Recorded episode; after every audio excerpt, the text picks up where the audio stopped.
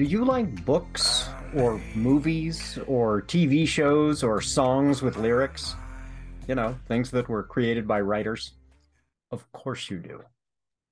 Do you like watching people type? I doubt it. Do you like hearing people tell you about how they came up with the things they type? Maybe. And there are lots of shows like that. But this isn't one of them. Do you ever procrastinate? Writers do too. So, if you've ever enjoyed a great book or film or TV show or song or poem, and you thought, I'll bet the woman who wrote this epic high fantasy TV series, or the guy who wrote this funny queer sci fi novel, or the person who writes this punch you in the gut poetry would be really fun to hang out with. And I'd like to hear them confess their bad not writing habits. You're in the right, not writing place. I'm Benjamin Gorman. And the quiet guy behind the glass there is Doug, the producer.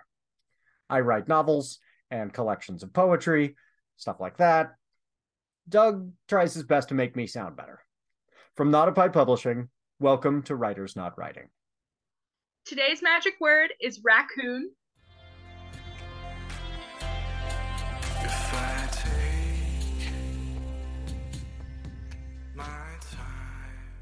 Welcome, everyone. Today's guest is Magi Sumpter. Uh, Maggie is the author of Little Rooms with Bad Lighting and Utopia in Green. When does Utopia in Green come out? Uh, Utopia in Green, it's coming out in February. An exact release date is to be announced because we are looking for advanced readers right now. Um, and anyone interested in doing so is more than welcome to DM me or Kith Books, K I T H Books on Twitter, and let us know about that. Excellent, and that so that's a poetry chapbook, right? Yes. Yes. It'll oh, be uh, my it'll be my second total. It'll be my first available both digitally and in print. So that's super exciting. Broad readership. Good. Well, let's let's go for that. Let's get more poetry in people's hands. I appreciate yes. that. Excellent. So, uh, as regular listeners know, we've got two kind of formats going on simultaneously. The show is on YouTube, so some folks are seeing us, and we are on a podcast, so some folks can only hear us. We always dress up in these amazing costumes for the oh, show, yeah. and then we have to describe them for the folks who are listening to the podcast. So, tell everybody how you're dressed today. Well, um, I actually recently thrifted an exact stitch for stitch copy of Bjork's famous swan dress from the 2001 Oscars. And I figured today was the perfect day to finally pull that out of the closet and throw that on. So that's the fit for today. It As looks amazing. See. And thank you. you. Thrifted it. Look, How much did you find that for? Um, it was probably it was in like the designer like premium section. Right. So probably like $15, 15 20 Still. That's yeah, I. Oh my gosh, I, it looks fantastic. Thank you so much. You look fantastic as well. Well, I yeah, I wanted to compliment that, and so uh, you know, here in Oregon, you're you're in Alabama, I'm in Oregon, and here in Oregon, our two big mascots for our two big universities are the ducks and the beavers, and Perfect. so I wanted to do a duck costume because I thought it would it would uh, you know complement the, the, the swan costume well and and luckily because of the ducks you can get duck costumes everywhere. I mean, people who are not from Oregon don't understand this, but this is a full size duck mascot costume, and you can buy them at basically convenience stores. Like they are everywhere. Oh yeah. Oh Whereas yeah. beaver costumes only in adult shops. I have no idea why. I think it might be a misreading of a state law, but you cannot get beaver costumes anywhere. But so I got this duck costume, and then I wanted to go for like a mallard thing and uh-huh. not like the, the you know the white all white uh, Oregon duck duck. So I I, I this headpiece that I'm wearing, I uh, bought some spray paint and I did coats of chrome and then coats of green, chrome green to See, get and that. you would never shiny... guess that that's spray paint. That looks professionally done. It looks it looks really cool. What I didn't think of in advance is the fumes.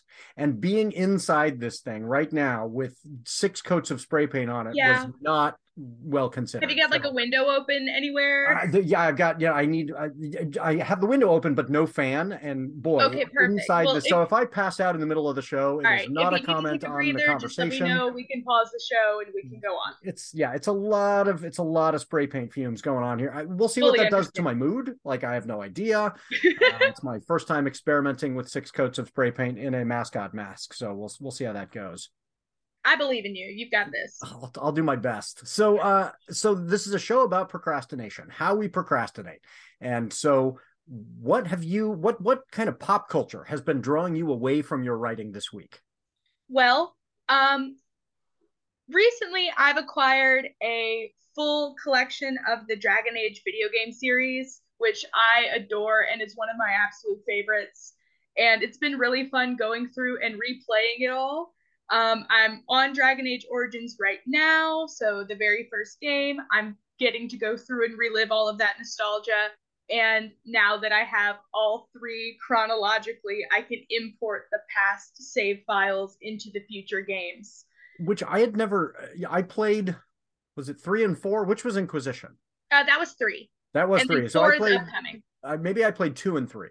Okay. And uh, and and uh, didn't connect that decisions made were crossing over. I know, really I, is very cool. It is it is such an innovative and fresh like storytelling avenue because the first the first one I want to say came out in like the very early like 2004 2005 and um Inquisition the last you know the last rendition of it came out still I think 2015 so even being almost 10 years ago I think it's a really really great take to be able to, oh, yeah, this one tiny decision you made 11 years ago, 10, 11 years ago, still holds weight now and will continue to hold weight in future future editions of the game. Well, and I am very much feeling that as an author. I'm working on the uh, third part of a trilogy. Right. And deci- same thing decisions that i made years ago i'm going oh i'm locked into that now i have yeah. i've got a, a, bunch of characters who are interacting in the pacific ocean.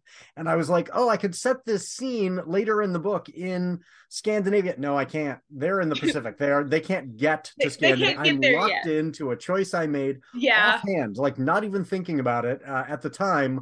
And now I'm kind of stuck. So, but I appreciate as you know, as a storyteller, it it makes me immediately see that they are taking storytelling very seriously. Right. They care and you can see that and feel that in the games. They think about the lore and the cultures and you know all of that. They and so that that is yeah. one of the reasons that's a great series. Oh my goodness. It's it's been so fun reliving that whole thing. Yeah. And fantasy has been always really up my alley and so, you know, it just it really tunnel visions me in to not want to do anything else. Oh yeah, yeah. those are the kinds of games where I have to schedule them. I have to say, yes. okay, I've got a bunch of projects I need to work on. I will reward myself with Dragon Age because otherwise, if I start playing Dragon Age, the other it's, stuff is not happening. I'm, I'm gone. I'm gone for hours. Yeah. I'm well, MIA. I'm a, a, public school teacher and I can't schedule those during the school year because I would go, oh, I guess I'm not going to school for two weeks. So those yeah, are like fair. summer, okay. Christmas break. Like, okay, I've you know, I got I got the you know, uh, new Dragon Age game. That's my that's my entire uh, winter break is going to be playing this game, but totally worth it. Oh yeah. So how about in the news? What is a news story that's been drawing you away from your writing? Um, so very recently on uh, the college campus that I live right nearby, we have basically in the common area, there have been people over the last week or so like writing anti-Semitic comments in chalk all over the common areas, Ugh. and it's it's been extremely disheartening. But at the same time, watching the Jewish community on campus and watching all of these minority groups on campus band together, like and stand in the middle of all these common areas together in light of that has been very inspiring and very enlightening.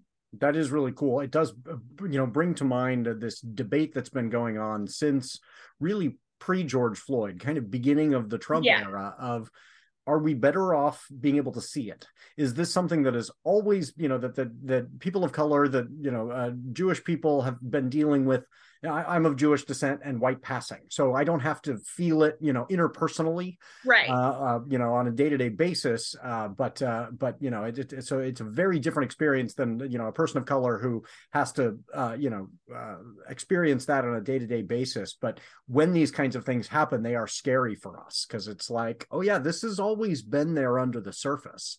Uh, and and then there's this other part of me and uh, you know a lot of folks in the discourse saying on the other hand now we can see it. And maybe it's better to be able to see it and stand together and recognize it rather than having it be this hidden thing that was just you know somebody's racist uncle would you know occasionally right. make a comment at thanksgiving but nobody else was aware of it. Like no this is something that is out there in the culture. The, of course the flip side of it is now having it out there and visible how many more people are being activated you know and saying oh this is right. apparently okay because i heard about you know this player from the New Jersey Nets who's now you know down with this anti-Semitic documentary on Amazon. I guess this is acceptable. So uh, it is it is hard to to know. Are we better off with it visible, you know, and yet not as shameful as it should be, or were we better off when it was hidden?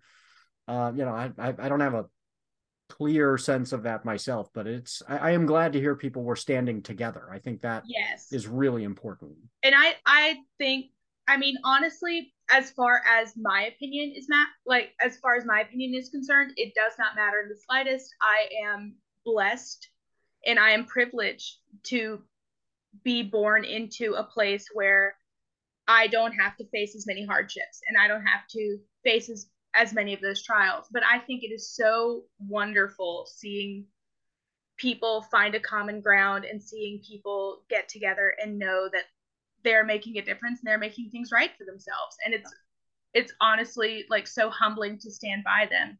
Yeah. Well, and people of different identities coming together is so important in that struggle because if you just have people saying, I'm looking out for my own group, that right. group remains very small and very threatened.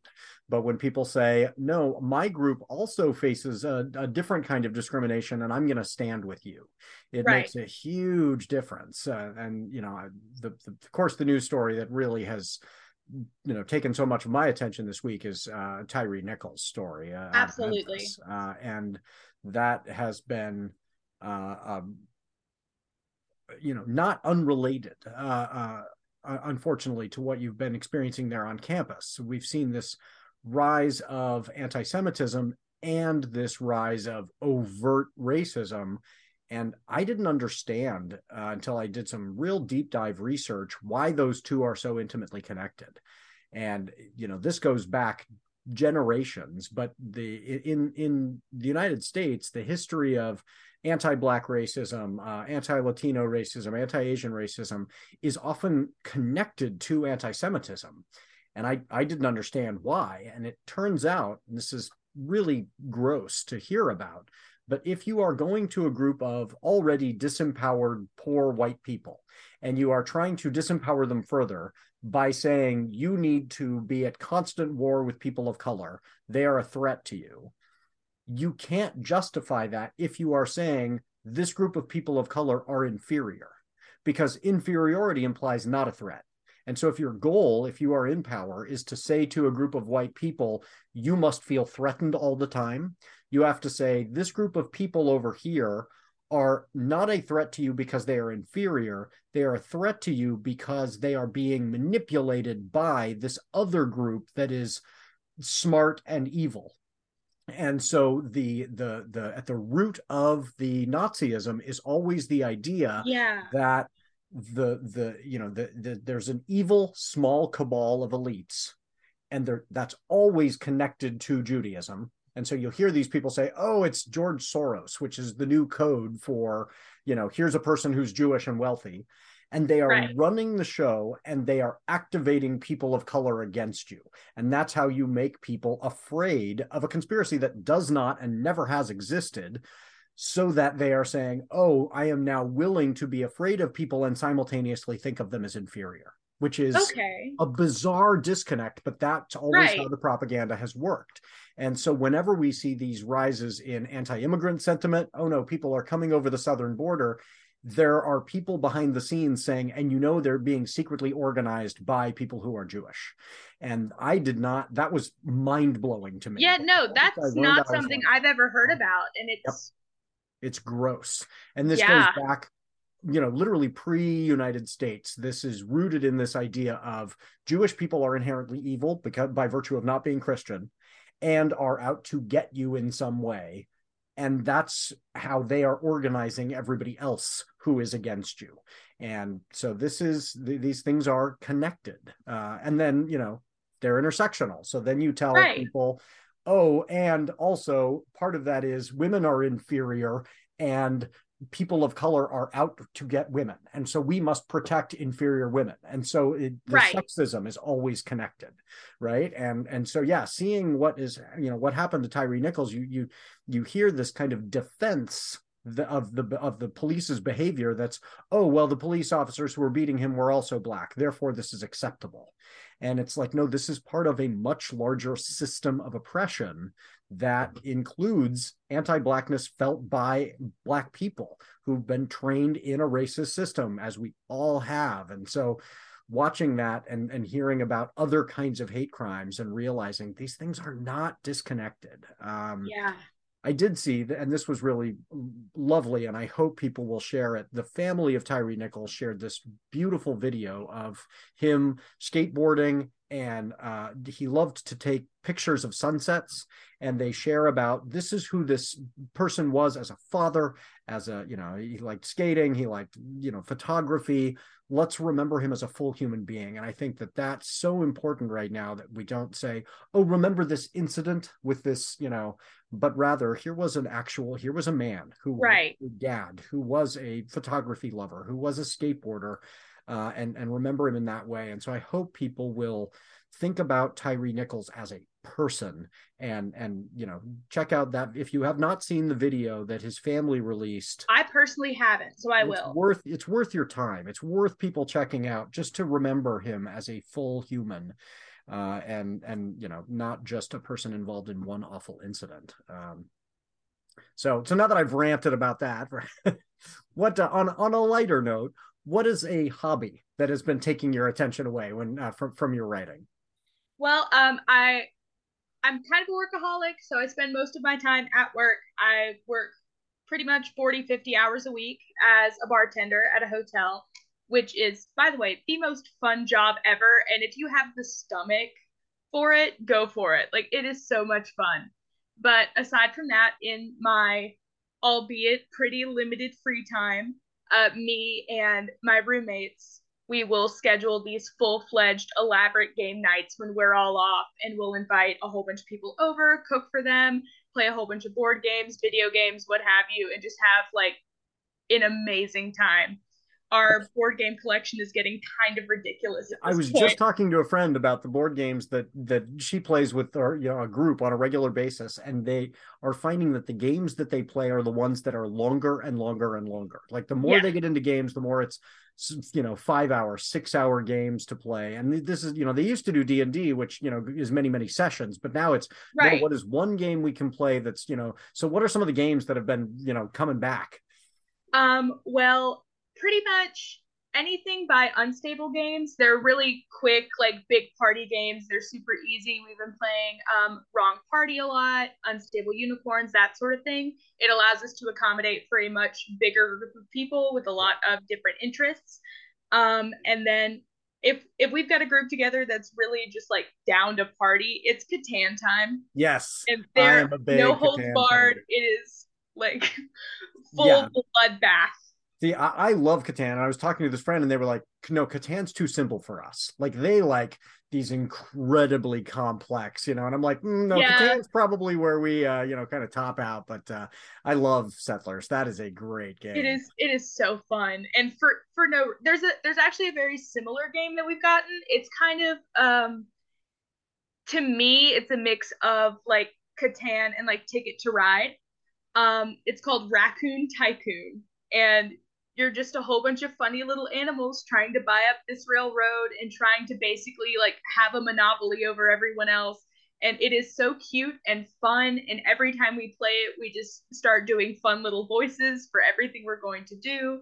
And it is it's it's it takes the same level of like skill and preparation and strategy and ruthlessness of like Catan and it allows you to just be a lot stupider with it well, I am hoping that my fiance does not listen to this episode so that I can get that for her because she is super into like raccoons, you know, like yes, uh, you know, that, they just came whole, out with a like... sequel game for it called Lizard Wizard, and we have not picked up Lizard Wizard. However, that is the next on our list. Yes, well, if if if Crystal had her way, we would have raccoons as pets. My dog Evie, who you may see walking in and out, is what prevents us from having a raccoon in the house. So uh, that's yeah, I think that raccoon tycoon. Well, we'll have to check. Yeah, no, I'll put I've that got, in the show notes. Two too. cats. That is raccoon enough. Yeah, yeah, exactly. Yeah, raccoons are yeah the, the cats of the wild. Um, so uh, let's go to uh, i'm gonna have doug our producer uh, fire up the ad music and we'll do the ad break and then we'll be back in just a sec. Thanks everybody. This week's ad is for ads more specifically advertisers. Even more specifically people who want to advertise something on this show are you an author struggling to let readers know about your book? Do you have a product that would appeal to the kind of person who also likes to listen to writers talk about procrastinating? Do you like ads filled with questions? No? Well, then go to the homepage for the show and find the link on the bottom about advertising here. We're now on our 10th episode and have around 500 downloads, and that's not a lot, but the graphs are going in the right direction and our rates are very low, so why the heck not? Also, we have a couple of live shows coming up. Come participate in a live recording of Writers Not Writing at the Portland Fan Expo, which is from February 17th to 19th. Guests will include Jeff Davis, Derek, Derek Koch, and Nicholas P. Robinson. Uh, we'll also be at Norwescon in Seattle, April 6th to 9th. Uh, the guests for that one are TBA. We would love to have you in the live audience for both. So bring some fun questions to ask our panels of procrastinating authors, and we will see you there. Welcome back, everyone. So, when you're not writing this week, what is something you've been daydreaming about? Daydreaming is both part of the writing process and potentially a, a, means to procrastinate. How what have you been daydreaming about? Well, um, so I I've been daydreaming a lot. Um, on top of playing Dragon Age, I played Hollow Knight as well a lot recently. I've been replaying that over and over, and I've been daydreaming like writing a poetry collection based off Hollow Knight, but am I going to make any progress towards that? Absolutely not. Um, aside, no, that sounds so cool to me, and I'm wondering if you could do something with Hollow Knight. Folks who don't know, Hollow Knight is a is a deeper game than it is often kind of than than, yes. than it might look like if you were just looking at it from a distance. Uh, and it would be really cool to do something where you do Hollow Knight poetry without ever acknowledging that it's Hollow Knight poetry. And see, see and that's could... that's what we're trying to dance around there. Yeah. And um, recently, I want to say it was like it was in the middle of the it was in the middle of you know the the Rona, right. um, and a lot of things were going on. There was someone that I followed on Twitter. Um, their name's Samantha Fain, and they actually had a like full chapbook uh, based off the show BoJack Horseman. Oh yeah. And the creator of the show acknowledged it, did a little back co- cover blurb for it, and I bought it. And it is absolutely beautiful poetry that stands on its own, away from like BoJack yeah. Horseman, but it's definitely very much inspired and fueled by that. That's that's uh, very cool that you, got a response. I wrote a poem in my last collection that is based on uh, uh, the the third installment of Nnedi Okorafor's um, series Binti. And you know it's this kind of poem that you wouldn't recognize you know you can read it without knowing right. that it's even you know vaguely about that but it was kind of what i was feeling about this character in this moment. And it's it yes. seems very abstract uh, to to the reader. And it's like no if you actually read the books you'd go oh that's the you know the the new fish is the name of the ship. Like i get it. Yeah and uh, and I reached out to to uh, uh, Dr. Okorafor on Twitter and tried to see if I could get her to you know like say oh yeah that's you know and uh, no response. So Nnedi, if you are if you are uh, you know if, if you're, you're, listening to this, today. please recognize there is a poem in uh, in a book that is inspired by that fantastic series of novellas. But yeah, I think a Hollow Knight one could be really cool if you could kind of pull it off where people are like, I right. love this book of poetry. And then you're like, well, guess what? Oh, well, guess what? It's all about Hollow Knight. Yeah. But I mean, there's a lot of just the, imagery in addition to both the imagery and the way that those various creepy scenes make you feel that yes. you could play with, you know. And so many so many wonderful characters like yeah. even the small ones that show up once or twice they've got so much lore packed into them for no reason whatsoever right and it is it is just it's it's a beautiful game, just like the Dragon Age games for me. It's a beautiful game from a storytelling aspect. Yeah. Because you don't know everything in the slightest. Yeah. Well, and, and you, the, the thing that strikes me about Hollow Knight is the art is not stunning realistic but it's beautiful like gorgeous it, absolutely gorgeous. and so that like, would be cool to play with too from a you know yes. can i convert this into language uh that right. rises to that level of beauty that would be really cool i mean there, there's so there's a challenge for you write, oh, write yeah. a hollow knight book uh but i i think folks would love i mean i think hollow knight fans would go oh i see i i recognize right and the, you know and people who don't know are just like, oh, this is just good. Like right. I like this. Yeah, this is just good stuff. Yeah, yeah. There's there's there's there's layers. um, so you've got a book coming out right now. Uh, you know, oh, very yeah. very soon. Uh, but what else is going on that people should know about about your career? Well, um, far as like career is concerned, yeah. Well, I mean, Utopia in Green is the big thing, right? I mean, yes, that's we, the big we, thing. We timed this so this is just at the right time. Yes, I mean that's coming um, out very soon. I've been, I've been honestly on like a one year writing hiatus because of work and kind of getting back into like the snowball of things. Because I've completely uprooted and changed my career twice at this point. I was a paralegal for a while, which allowed me to sit, have time to sit in my office and write and do anything I needed to whenever I had whenever I had the time. And now I'm like always on my feet, always yeah. moving, always you can't do that as a bartender. Do. No, that right, does not allow right. for that. the like the worst we'll do is on a very slow day we'll play Jenga. Um, yeah, and it's you could take notes though. I'll bet you are collecting stories that will be. Oh, always, always. My uh, my favorite, probably my favorite one to date is um, this was about a month and a half ago.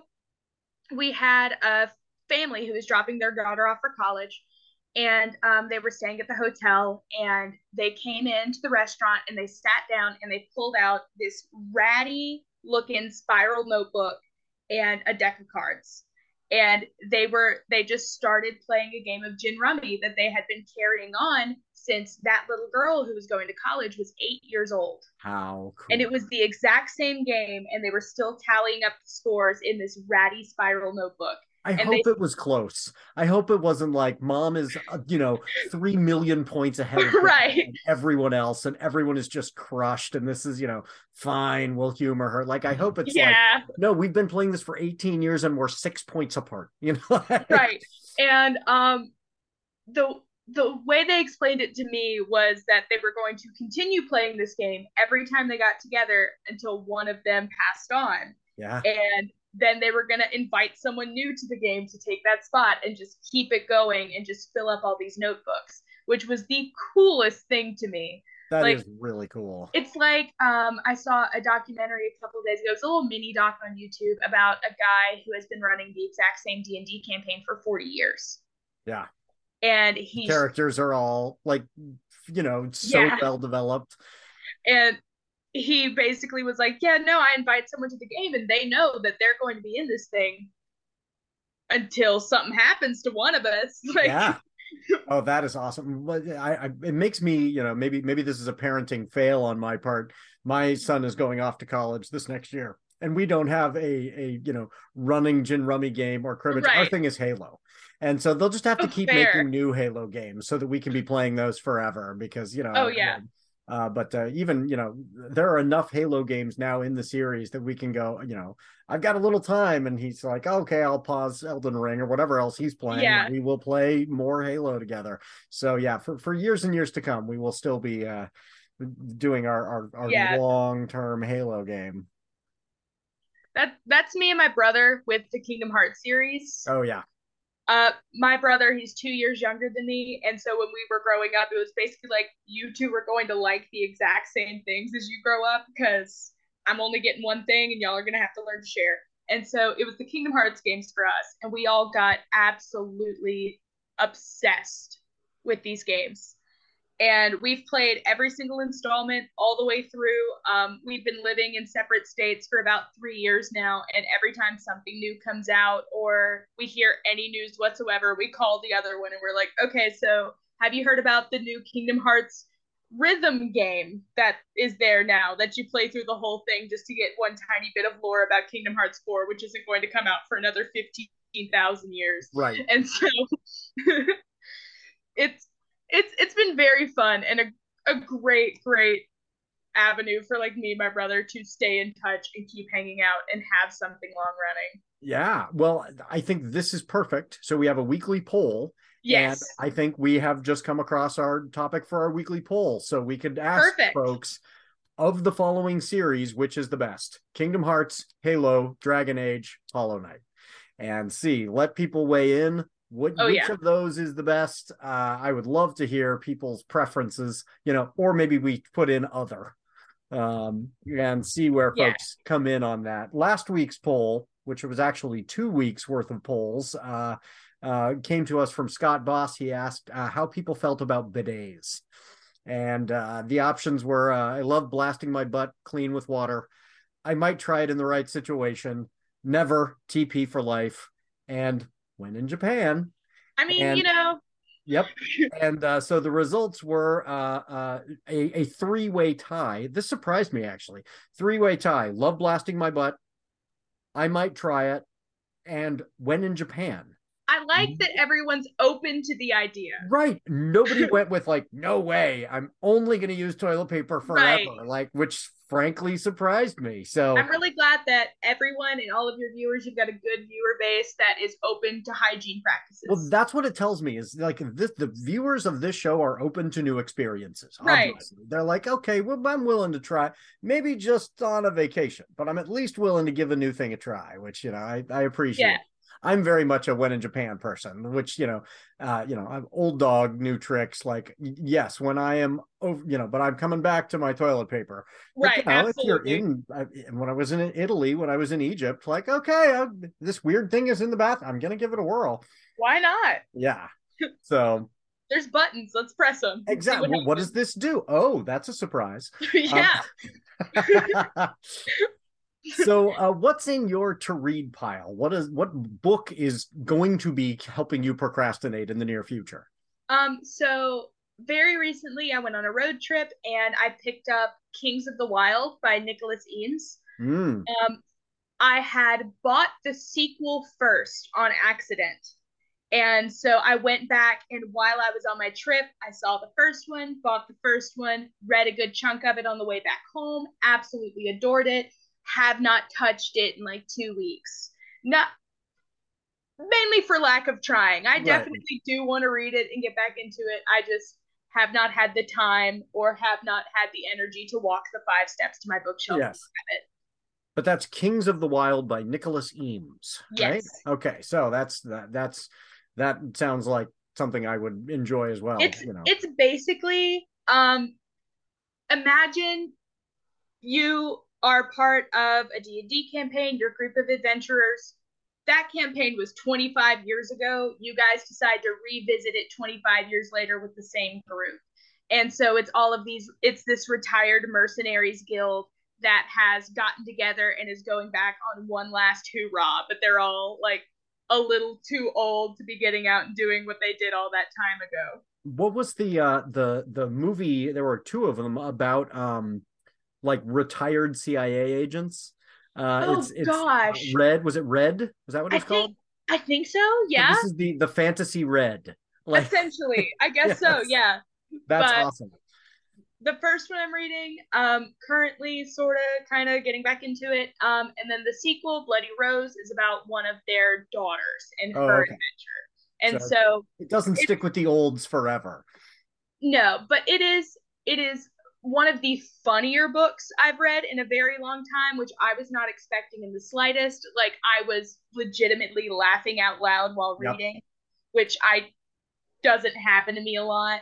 I um, like that in my fantasy though. I like oh, yeah. comedy in it's, the fantasy. I it's very Terry, give me Terry Pratchett. Like I love that. Oh yeah. Um, but I highly recommend based off the first 100 150 pages. Um, yeah go and well, give it a read. I mean, and that's it. You know, the my to read pile movie is uh, The Circle by uh, Dave Eggers.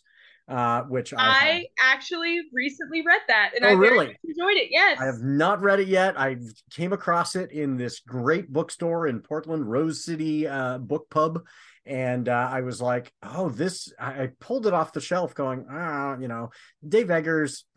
You know, one of his books was kind of intentionally pretentious, which is an mm-hmm. interesting choice. Like, is that you know? Is pretension something that you get away with because you're being ironically pretentious, right. but also intentionally pretentious? Uh, and so I, you know, I left kind of a bad taste in my mouth. I was like, oh, he's clearly very talented. But then since then, and that book totally blew up. And since then, his what he's done with his success is so cool that it like made up for it. Like he's you know started all these uh, you know programs for uh, students who are you know into reading in San Francisco and I think it's San Francisco is where he's uh, he's located and I'm like okay he really is a cool guy like okay. I can look beyond that book and so uh, then I you know was like hesitant when I pulled it off the, and then I read the back uh, book cover description and I was like, yeah, this is I'm, one that I'm going to have to check out. I'm pretty certain that's the only book of his that I've read, but I thoroughly enjoyed it. I won't spoil it at all for you, but you you'll like it. You'll like it a lot. Uh, yeah, and, and that my that is my impression is that it's the it's spoilable. Like it's a lot of intricacy and okay, yeah. So I, I will have to check that one out. But uh, yeah, everybody else check out The Circle by Dave Eggers. Um, okay, so where can folks follow your work and, and connect with you? All right, well, um, you can con- my main mode of communication is through Twitter, so you can find me through Twitter at Magi Sumpter, just M A G I S U M P T E R, um, or on Instagram, which is the same thing, just with an underscore at the end. There we go. Um, and the yeah, that's where you can find me yes. Well, and and folks should be looking out for you in the next month because uh, do you do you know are they planning on doing a um a pre-order for Utopia in Green or will it just uh, arrive um, on bookshelves? It it should go on pre-order a couple of weeks before it's actually released. Um, if not, you know, get it anyway. well, yes, absolutely. But uh, I encourage readers. Media. You know, one way to support authors is that pre-order. It's a weird thing, but the yeah. you, you kind of to some extent game the algorithm by saying I am interested in this book, then the algorithm says, "Oh, I'll bet a lot of other people will be too before it even arrives." And so, if you want to support Magi, please order your copy of Utopia in Green as soon as it is available on pre-order, so even that you, you know like Amazon poetry, realizes this one's going to be really good. on your shelf, like. Yes. yes. It's got a really nice cover. My mom did the cover for oh, it. Oh, how cool! I know, what right? What was how did that come about? What was that process? Um, so basically my mom's a photographer and she's an artist. Um, and whenever Little Rooms with Bad Lighting came out in June of 21, um, she read it and that one was probably a little more like nostalgic for us because Little Rooms was a series of one page little micro stories from every mm. house I've ever lived in. And so my mom, whenever she read over it, she drew this giant picture and she was like, This, I read this and this is what it made me think of. I loved it so much. And so I got that, um, I got the drawing that she did tattooed on me. Oh, and how so cool. Whenever the second book came around, I was like, Well, since I already know you're going to draw for it, do you want to just do the cover? And so she got on, um, she got on a couple different softwares and threw together the current cover for Utopia in Green, which is absolutely gorgeous and I feel like encapsulates the whole thing perfectly and that would look really nice cool. on your bookshelf if you decide to purchase it. And that's a parenting win for your mom too. What a cool oh, mom. yeah. Like that's absolutely you know, she's a rock star. Supportive in this very practical way. That's that's yeah, she she's great. Oh yeah. Um, so now I'm going to be even more excited about. Is the cover has it been released? Can people see images yes. of that? Yes, uh, you can see it on my Twitter and on Kith Books, and I believe it should be on their website as well. If not, then it should be in the next few days. Oh, very cool. Folks who have ever been in this industry know covers matter. Like that's covers matter. So that's it's it's cool that you have one. And, and I I say to authors, I also own a small press, and I tell my authors all the time that I want them to have a cover they are proud of, so that they are out there saying, "Check this thing out," you know. And so uh, right. part of the marketing is having a, a, cover that the author loves like and, it makes a big difference right now as it stands i'm pretty sure my mom has accidentally locked herself into a contract for the rest of our natural I, lives she's yes i think so that i i need well and she may think to herself, you know, this one is going to be a very expensive tattoo. Like she's, you know, at, at some point she's going to be burdening you with some really. Co- she's like, the more black ink I am using here, the more this thing is going to cost. But that that is very cool. How many yeah. houses did you get in the tattoo? I'm curious now. Uh, it it wasn't it wasn't any houses specifically. I will see if it will show up on camera. It might not. Um, but shoot, yeah, yeah, I can see that one on my arm right here.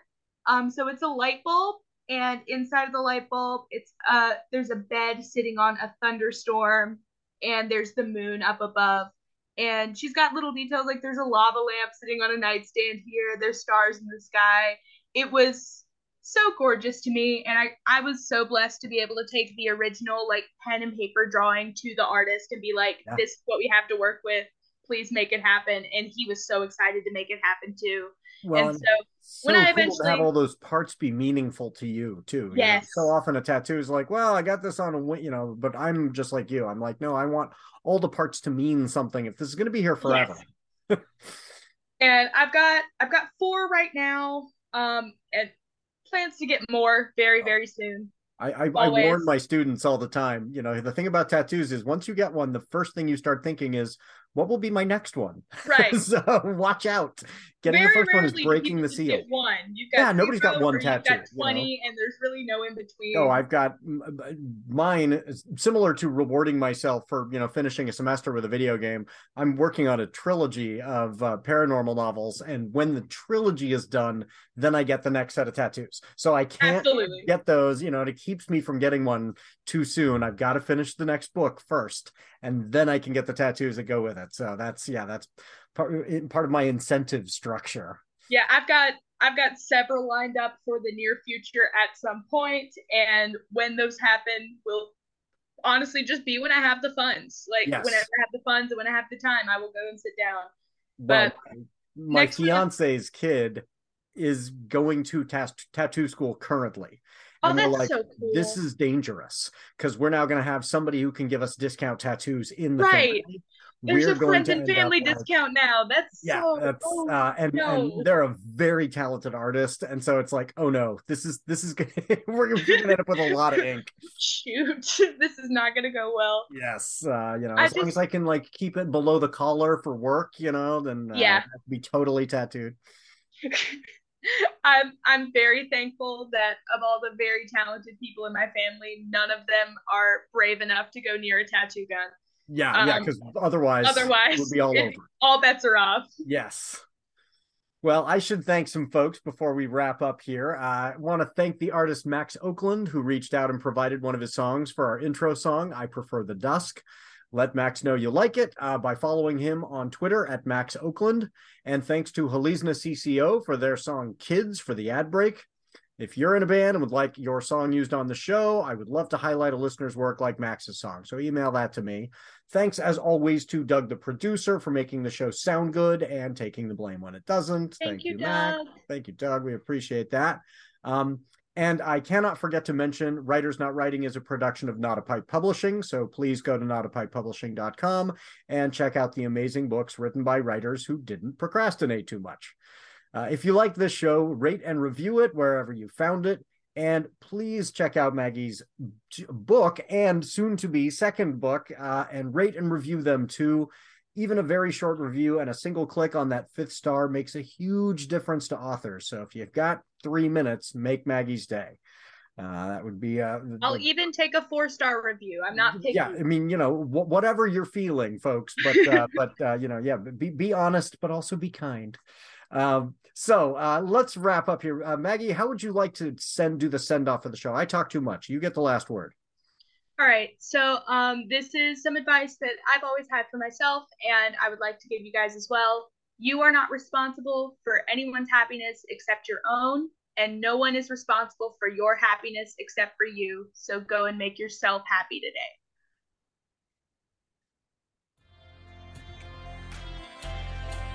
If I take